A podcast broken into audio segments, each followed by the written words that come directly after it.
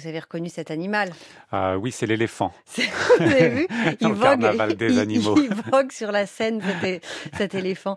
Le signe de Saint-Saëns par une artiste euh, qui s'appelle Maya Bogdanovic, violoncelliste née à Belgrade en 1982. Elle a passé de nombreuses années à Paris. Aujourd'hui, elle vit à Amsterdam et ce n'est pas son premier disque, mais ce, cet opus a une saveur particulière parce qu'il réunit ces deux pays de cœur. La France, puisqu'il y a donc deux grandes œuvres de la littérature française au programme, le premier concerto de Saint-Saëns et celui de Lalo. Et la Serbie, puisqu'il a été enregistré avec l'orchestre de la radio-télévision serbe. C'est le premier orchestre avec lequel elle a joué et en plus dans la salle Koralac. Alors je ne sais pas si vous êtes déjà allé dans cette salle. Je crois que vous n'êtes pas allé en Serbie encore. Non. Hein. Et vous? Eh bien non, moi non plus, mais ça me donne envie d'aller découvrir cette salle qui est le cœur et l'âme de la vie musicale de Belgrade. Très bel opus et euh, pourtant les versions du premier concerto de Saint-Saëns ne manquent pas. Euh, il est passé sous l'archet des plus grands violoncellistes. Et Maya Bogdanovic en donne une, une interprétation très romantique, tout en lyrisme, et on va l'entendre dans le final du premier concerto pour violoncelle.